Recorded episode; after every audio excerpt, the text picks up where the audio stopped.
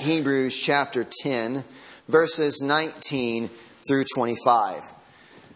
Therefore, brothers, since we have confidence to enter the holy places by the blood of Jesus, by the new and living way that he opened for us through the curtain, that is, through his flesh, and since we have a great high priest over the house of God, let us draw near with a true heart in full assurance of faith, with our hearts sprinkled clean from an evil conscience and our bodies washed with pure water. Let us hold fast the confession of our hope without wavering, for he who promised is faithful. And let us consider how to stir up one another to love and good works not neglecting to meet together, as is the habit of some, but encouraging one another, and all the more as you see the day drawing near. Grass withers, the flower fades, and the word of our God stands forever. So, as I was saying, this is a bit out of my comfort this morning, comfort zone this morning. I've made a decision in any pastoral ministry that I had to just try to be a faithful expositor, which means, uh, from my viewpoint, we're going to take the passages of a text of Scripture and just work through it and dealing with what text is next. But for these next three weeks, they're going to be a little different. We're going to be looking at some different texts, hopefully, still letting the Word of God do its work and speaking, but in, instead more topical, focusing on one main topic instead of one main passage. And that, pa- that topic this morning is why, what is the purpose of the church? Why do we have the church? And what is the church to be about? Why church?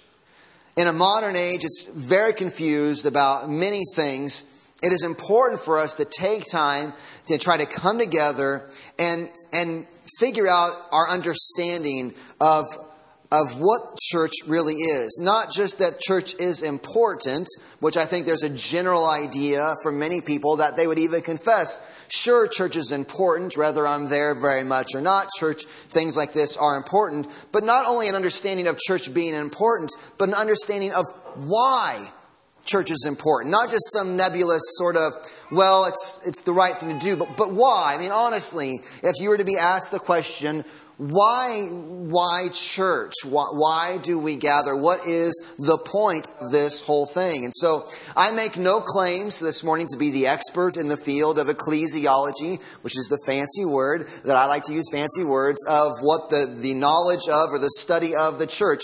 Ecclesia is the Greek word for gathering. So in your New Testament, when you read the word church, that's usually the word ecclesia. So, ecclesia, ecclesiology, the study of the church. And so, why the church? I don't know why I shared that with you, but there you go. That was just some pointless knowledge. This is ecclesiology. Why the church? Why do we study the church? And so, my main idea for this series, I've got on the screens, our main idea for this series is that the church is a gathering that seeks first God's glorification Secondly, the people's sanctification. And thirdly, gospel saturation.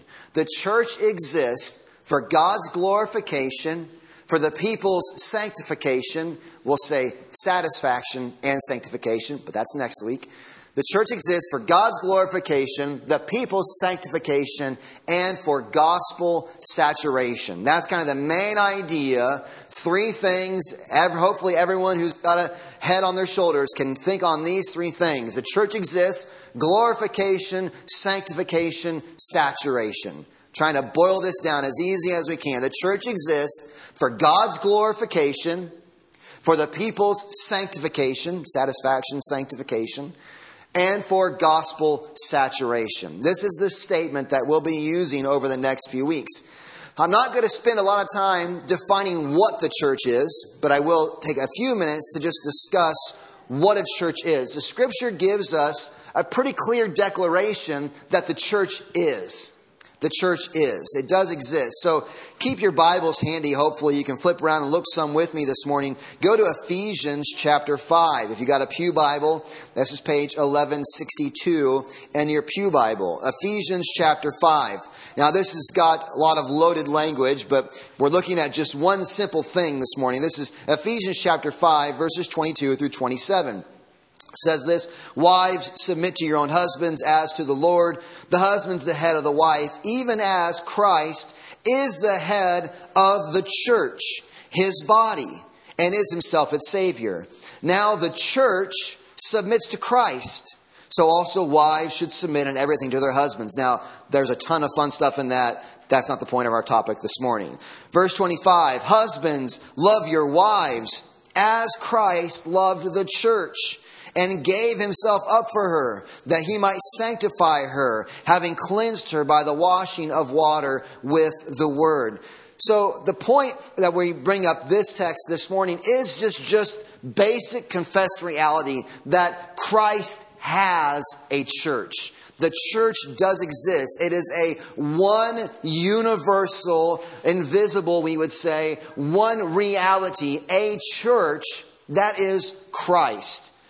There is knowledge given to us that Jesus has this group of people that are His, that are called the church. This is the invisible church. So, this is one broad, giant group of people known as Christ Church. But then you go to places like 1 Corinthians to start off the book of 1 Corinthians. And you could go to 1 Corinthians, you could go to the beginning of. Um, of Second Corinthians, you go to the beginning of Galatians, the beginning of First or Second Thessalonians. But just on page eleven thirty one, this is First Corinthians chapter one.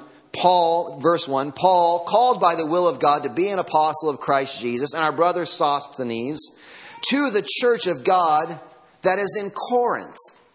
So there is a, a local expression that they're saying this is the church of God not just this general broad church of God that is Christ's, but the church of God that is in Corinth.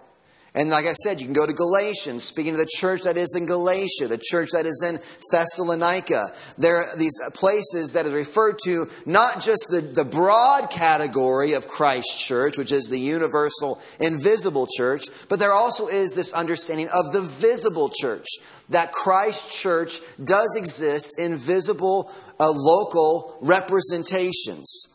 That there's these two ways to think about the church.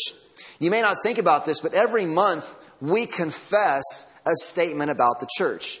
Every month, as a corporate body, we have a statement we make about the church. It's in the Apostles' Creed, right? I didn't write it down, but let's see if I can think of it. We believe, oh, I did write it down. We believe in, see if you know it. We believe in one holy, Catholic, and apostolic church. You ever said that before? If you've been here on the first Sunday of the month, you said that. We believe in one holy Catholic. Now, that's not a big C Roman Catholic. That Catholic word means universal. Means that actually Catholic is a great term. It just means broad, universal. We believe in the one holy, universal, and apostolic church. So this has been confessed since the times of the apostles. This reality the church is one. There is one body that is Christ. It is holy, meaning it is separated unto Christ. It is universal in that it spans all times as it is Christ's one holy, separated, universal, and apostolic church. Meaning, not that it is uh, passed down through Peter as the chief apostle, which is what Roman Catholicism would teach you, but that it is off of the teaching of the apostles. What the apostles taught, that is build the church. The church is built upon the foundation of the apostles, the prophets, and the apostles. So that's been the general understanding of the church. But, but now, what we're going to work on, I mean, we're supposed to get through this quickly, what is the church, is two historic definitions of this church is the church is this the church is the gathering of Christians who have a right understanding of God's word and right administration of the ordinances. Okay, so that's a pretty official definition. People say it in all different ways, but it boils down to these two things. The church is the gathering of Christians underneath the right teaching of God's word and administering the, the proper ordinances, the right administration of the ordinances. It's extremely basic, but it's a historic definition, the, the marks of a true church. Under the teaching, under the idea of, of right teaching of God's word, they have an understanding of the gospel. Their anthropology of man as a sinner, condemned by God who needs the rescue of Jesus Christ, who's come to earth, lived the righteous life we should have lived, died the death that we deserved, resurrected from the grave, so that everyone who repents and trusts in Christ would have everlasting life. A right understanding of that gospel, a right understanding of what makes up the church. This is what is meant by where you have that right understanding of justification, also a right understanding of sanctification, what it means that now you are justified, how you walk in a way that is worthy of the, of the gospel which has called you, to live a life worthy in the manner of which you've been called, having a right understanding of the scripture, justification, sanctification, and then right ordinances. There are two ordinances recognized in the church. They are baptism and communion. We do communion every week here, and baptism upon those who have professed faith in Christ. So we have these ordinances, the clear teaching. Everywhere you find those two things, you've likely found a church. So it doesn't, the church is not dependent upon this building. We're glad we have it. It's got good heat. Take my jacket off here pretty soon. So when it's cold, we've, we've, got, we've got a great facility, but this does not make the church. The building does not make the church. If we all decided to go sit out on the courthouse lawn, um, keeping our coats on, that if we all decided to meet at my house or wherever we decide to meet, and there was the proper teaching of God's word, where the, the administration of the sacraments was had, there you have a church. So, this is the basic definition. This is what the church is. But our series this morning is not what the church is. What is the church for? So, if that's what it is, great. But why? Why church? Why have the church? What should the church be about? Now, and because there we find some interesting answers. If you went and polled everyone what a church should be doing, why the church should exist, what should the church be about, you'd get a lot of interesting answers. The church exists for unbelievers so that they have a place to come and hear the gospel. Some say the church is for Christians, that they would come and, and, and get to be fresh in the gospel. Some would say the place, a church exists so that you have a place to come and serve, that you have, you should be as a Christian serving, and so the church gives you a place to serve. But if we're going to boil all them down and draw out, those, those maybe are all fine byproducts of what the church is, but they are not the idea, the main goal of what church is for. The people are not the center of the church, God is. Jesus Christ is the head of the body. He is the head of the church. The church exists primarily not for the people of God, but for the glory of God. And that's an important thing to remember to glorify God first and foremost. We live in a time that finds that message offensive. What do you mean it's not for me? And if it's not for me, then why do I want anything to do with it? Everything in our culture today must revolve around ourselves to have any value. If it has nothing to do with me, I don't care about it. I don't care about your social project. If it's not going to benefit me, I don't care. We think everything that is of value must make much of us. And when it comes to churches, often choosing the one that you want to go to, the choice is often made by some sort of subjective feeling. Subjective feeling. How does it make me feel? Do I like the music there? That guy that picks up the guitar occasionally. I don't really like that. You know what I mean? And so, uh, how, how, do you subjectively decide? Or they, instead of doing the guitar all the time, they sing traditional hymns. Or, or they take communion every week. And honestly, I'd rather just get out and let's do communion once a quarter. And, and all of these decisions about, uh, you know, the guy up front, he talks too fast, or he talks too long, or he's too boring, or he's too high energy. You know, whatever you've got these subjective, all of those ideas reveal that you think church is first and foremost about you, and it isn't. Church is first and foremost about the glory of God.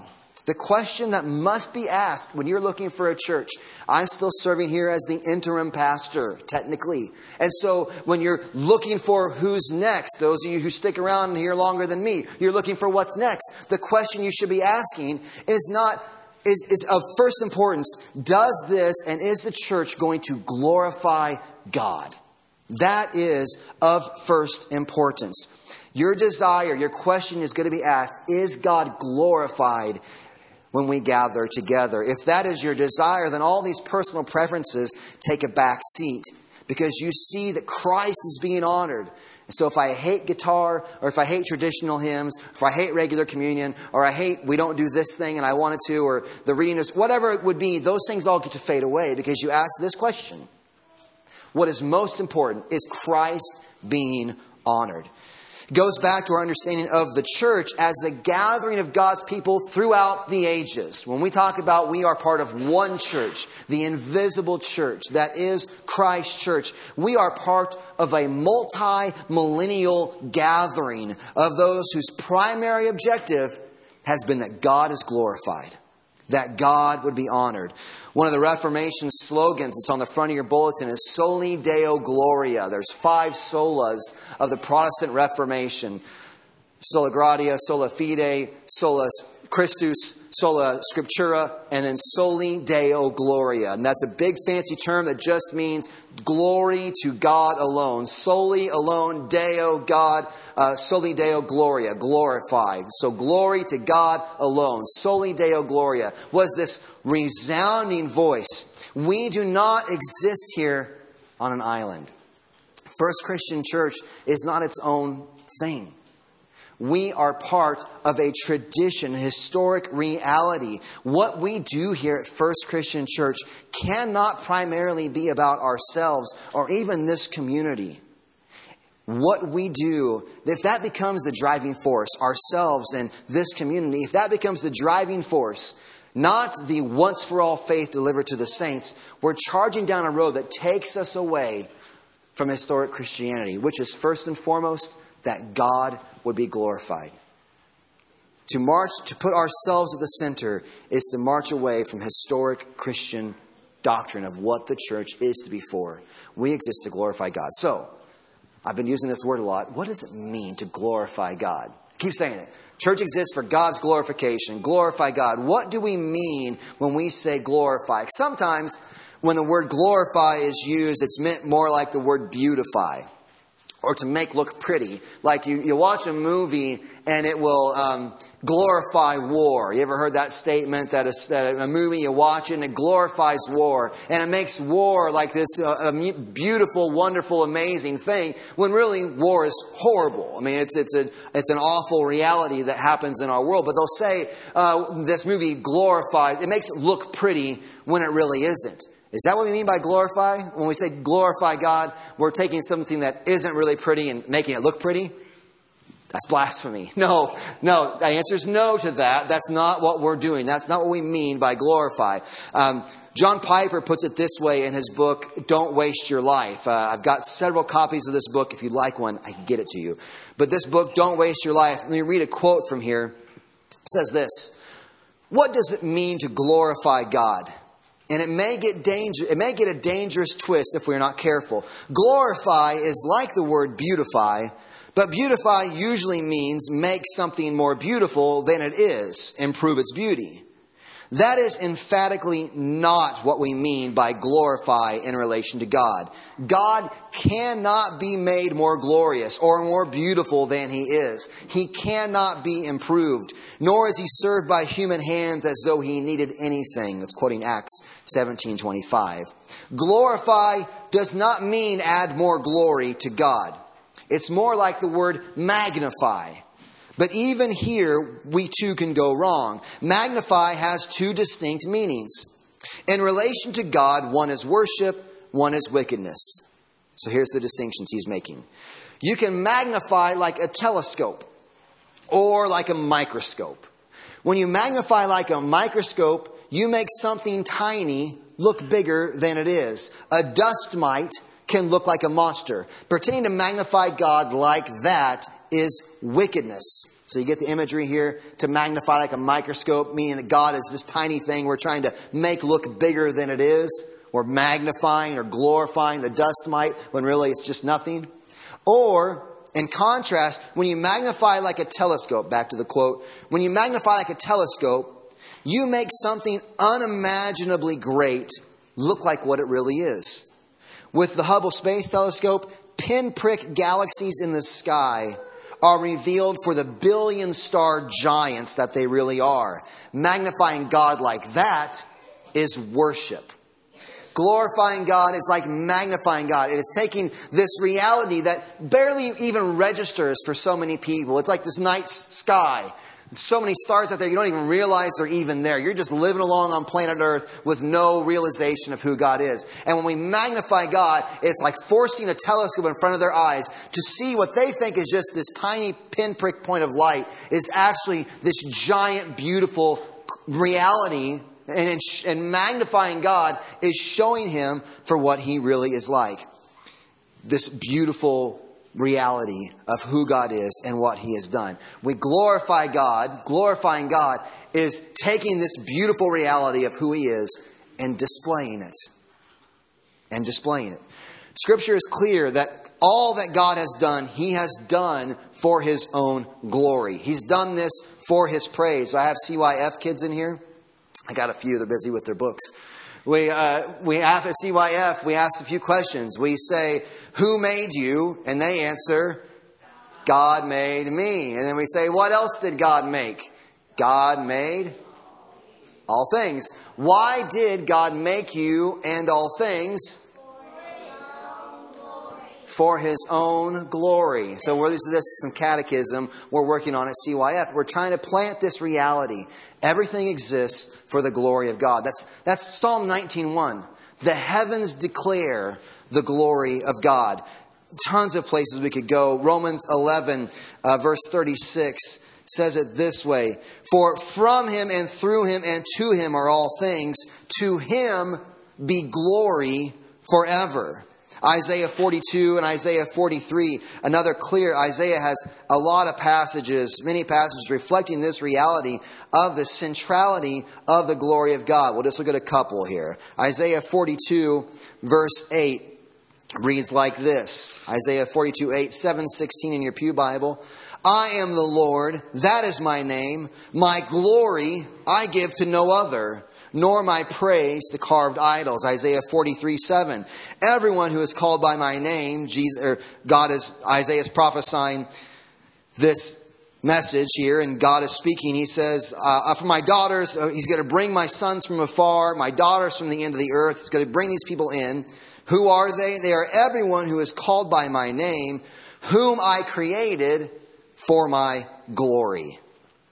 You can also look at uh, Isaiah 48, 9 through 11, Psalm 86, Revelation 4, 11. We could go on, but you could just look at our fighter verse for next week. It says that uh, Whatever you do, whether you eat or drink, I'm getting way too hot up here. Whatever you do, whether you eat or drink, do it all for the glory of God. 1 Corinthians 10 31. Do everything for the glory of God. And if you as an individual are to eat, drink, and do everything for the glory of God, how could it be any different when we gather together? But that we do everything for the glory of God. The church exists for God's glorification. Our primary goal is that through our fellowship together, God is shown to be the glorious God that He truly is. That's what we're doing here. When we gather together, we want to put on display for each other, for anyone who would visit, for the watching world, that we say this God is worthy of all of our praise. He's more valuable than anything else in the world. Every decision we make must be sifted and examined through the lens of this question How does this glorify God? But someone might say, why should we seek to show God as valuable as our first priority? God is God. He's valuable, he doesn't need us to show that he's valuable. If God really is as valuable, why does he need us to show? He doesn't need us to show himself as valuable. And you know what? They're right. God does not need us us showing God as valuable does not make God more valuable. It does not make him more valuable. They'd be 100% right to say that. God does not need us to show him as valuable in order for him to be valuable. But we get to the heart of the issue. We seek to show the supreme value of God, not to make him more valuable, but because he is. Because he is. We seek to glorify God and to shout to all every ear that will hear us of God's immense value and worth because it doesn't make God more valuable. It confesses the reality that God is the most valuable being on the in reality. In reality. It's the difference between gathering a crew to search after bottles of treasure. And you get there and you're, you're all gathered together, and boy, everyone's, you fire them all up, we're going to find something great. And, and their bottles just filled with the same air and drinking water you find everywhere. But, but you're just trying to fire a crew up to that. That's not how we glorify God. The difference would be gathering a crew to search for bottles that truly have the water of everlasting life. That's why we want to, to glorify God, because He truly is worth glorifying. Think of what God has done in creating everything ex nihilo, out of nothing. God has made everything. The God who paints sunrises and sunsets in the way that He does, and He doesn't do it by, by raiding His kid's crayon box or by finding paints. He takes chemicals and elements and existence and makes sunsets. When we paint, when you drive and look at the fall colors, we love to look at the trees. I assume you do too. They're very vibrant this year for all the good rain. You look at the trees, you can get out a piece of paper and you take a crayon and you color it and you might make it look as good, but God makes those colors through processes that blow, I don't know how, through the photosynthesis and the tree going into hibernation and all these things to paint. This is what God has done. That God is worthy of worship. That God who endured mankind's rebellion and doesn't completely wipe sinners off the face of his glorious creation. Here we are besmirching all of God's beauty with our sinfulness, with our wickedness. Think of all the atrocities that have been in our news this week. Think of these horrible things going on. Yet God, in his mercy, has allowed sinful man to remain on this beautiful creation that he's made. That God who is that merciful, that enduring of our sinfulness is worth valuing. That God who in his mercy and out of no obligation of his own sets in motion a plan to rescue a people for himself who will be brought back into full fellowship with him. That God is worth glorifying. That God is worth valuing. That God who accomplishes that redemption by sending Jesus Christ through the work of his own hands, sending his son to take God's justice upon himself so that sinners could be freely forgiven by his grace. That the God who created everything and allows sinful man to exist doesn't wipe him out, but then not only that, sends his son down to rescue sinners so they might be in full fellowship with him again. That God is worth valuing. That God is worth glorifying. That God who conquered death, the foe that none of us will escape should Jesus tarry, he beat it. Resurrected from the grave, that God is worth being shown as valuable. And that God who promised to one day return and consummate the salvation that has been accomplished by dwelling among us, he will come to be with us, so we will always be with the Lord. That God is worthy of all of our glory. Glory. So where does this leave us? A couple of things to consider make sure you are in this body, the church of Jesus Christ, through faith in Jesus Christ alone. Repent and connect with the body of Christ. If God's glory is not your goal, if God's glory is not your goal, you should think about your standing in the church, in the authentic, true church of Jesus Christ. If God's glory is not your goal, you are a false member of the church of Jesus Christ. And I'm here not to, shove everyone down, but to call repent. There is forgiveness. Christ has come to really do something to accomplish the forgiveness of your sins. If you are here, make sure you are in this church. When you do this, you are then centering your life around something far bigger than yourself. And at first, this may be disorienting, like you've been out in space, and all of a sudden you're getting reacquainted with gravity. Something has meaning in life. But it's absolutely necessary when you look at all the ups and downs of life. What happens when life goes up and down? What happens in your car when you go up and down and you have no seatbelt? What happens in life when you go up and down and there is nothing firm for you to stand on? Something firm like the church of Jesus Christ, built for God's glory. We seek, as a church, God's glorification above all else for this simple reason He's worthy of it. He's worthy of it. God is worthy of it. And may he be praised and honored and adored and obeyed in this place above all else. Let's pray. Father, help us in this place.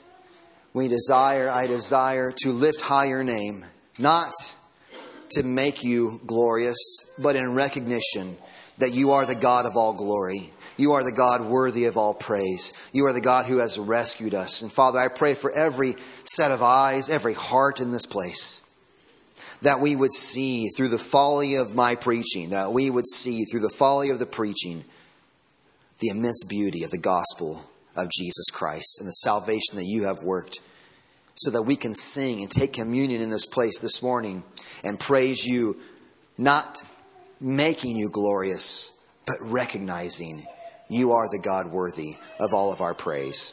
We pray these things in Jesus' name. Amen.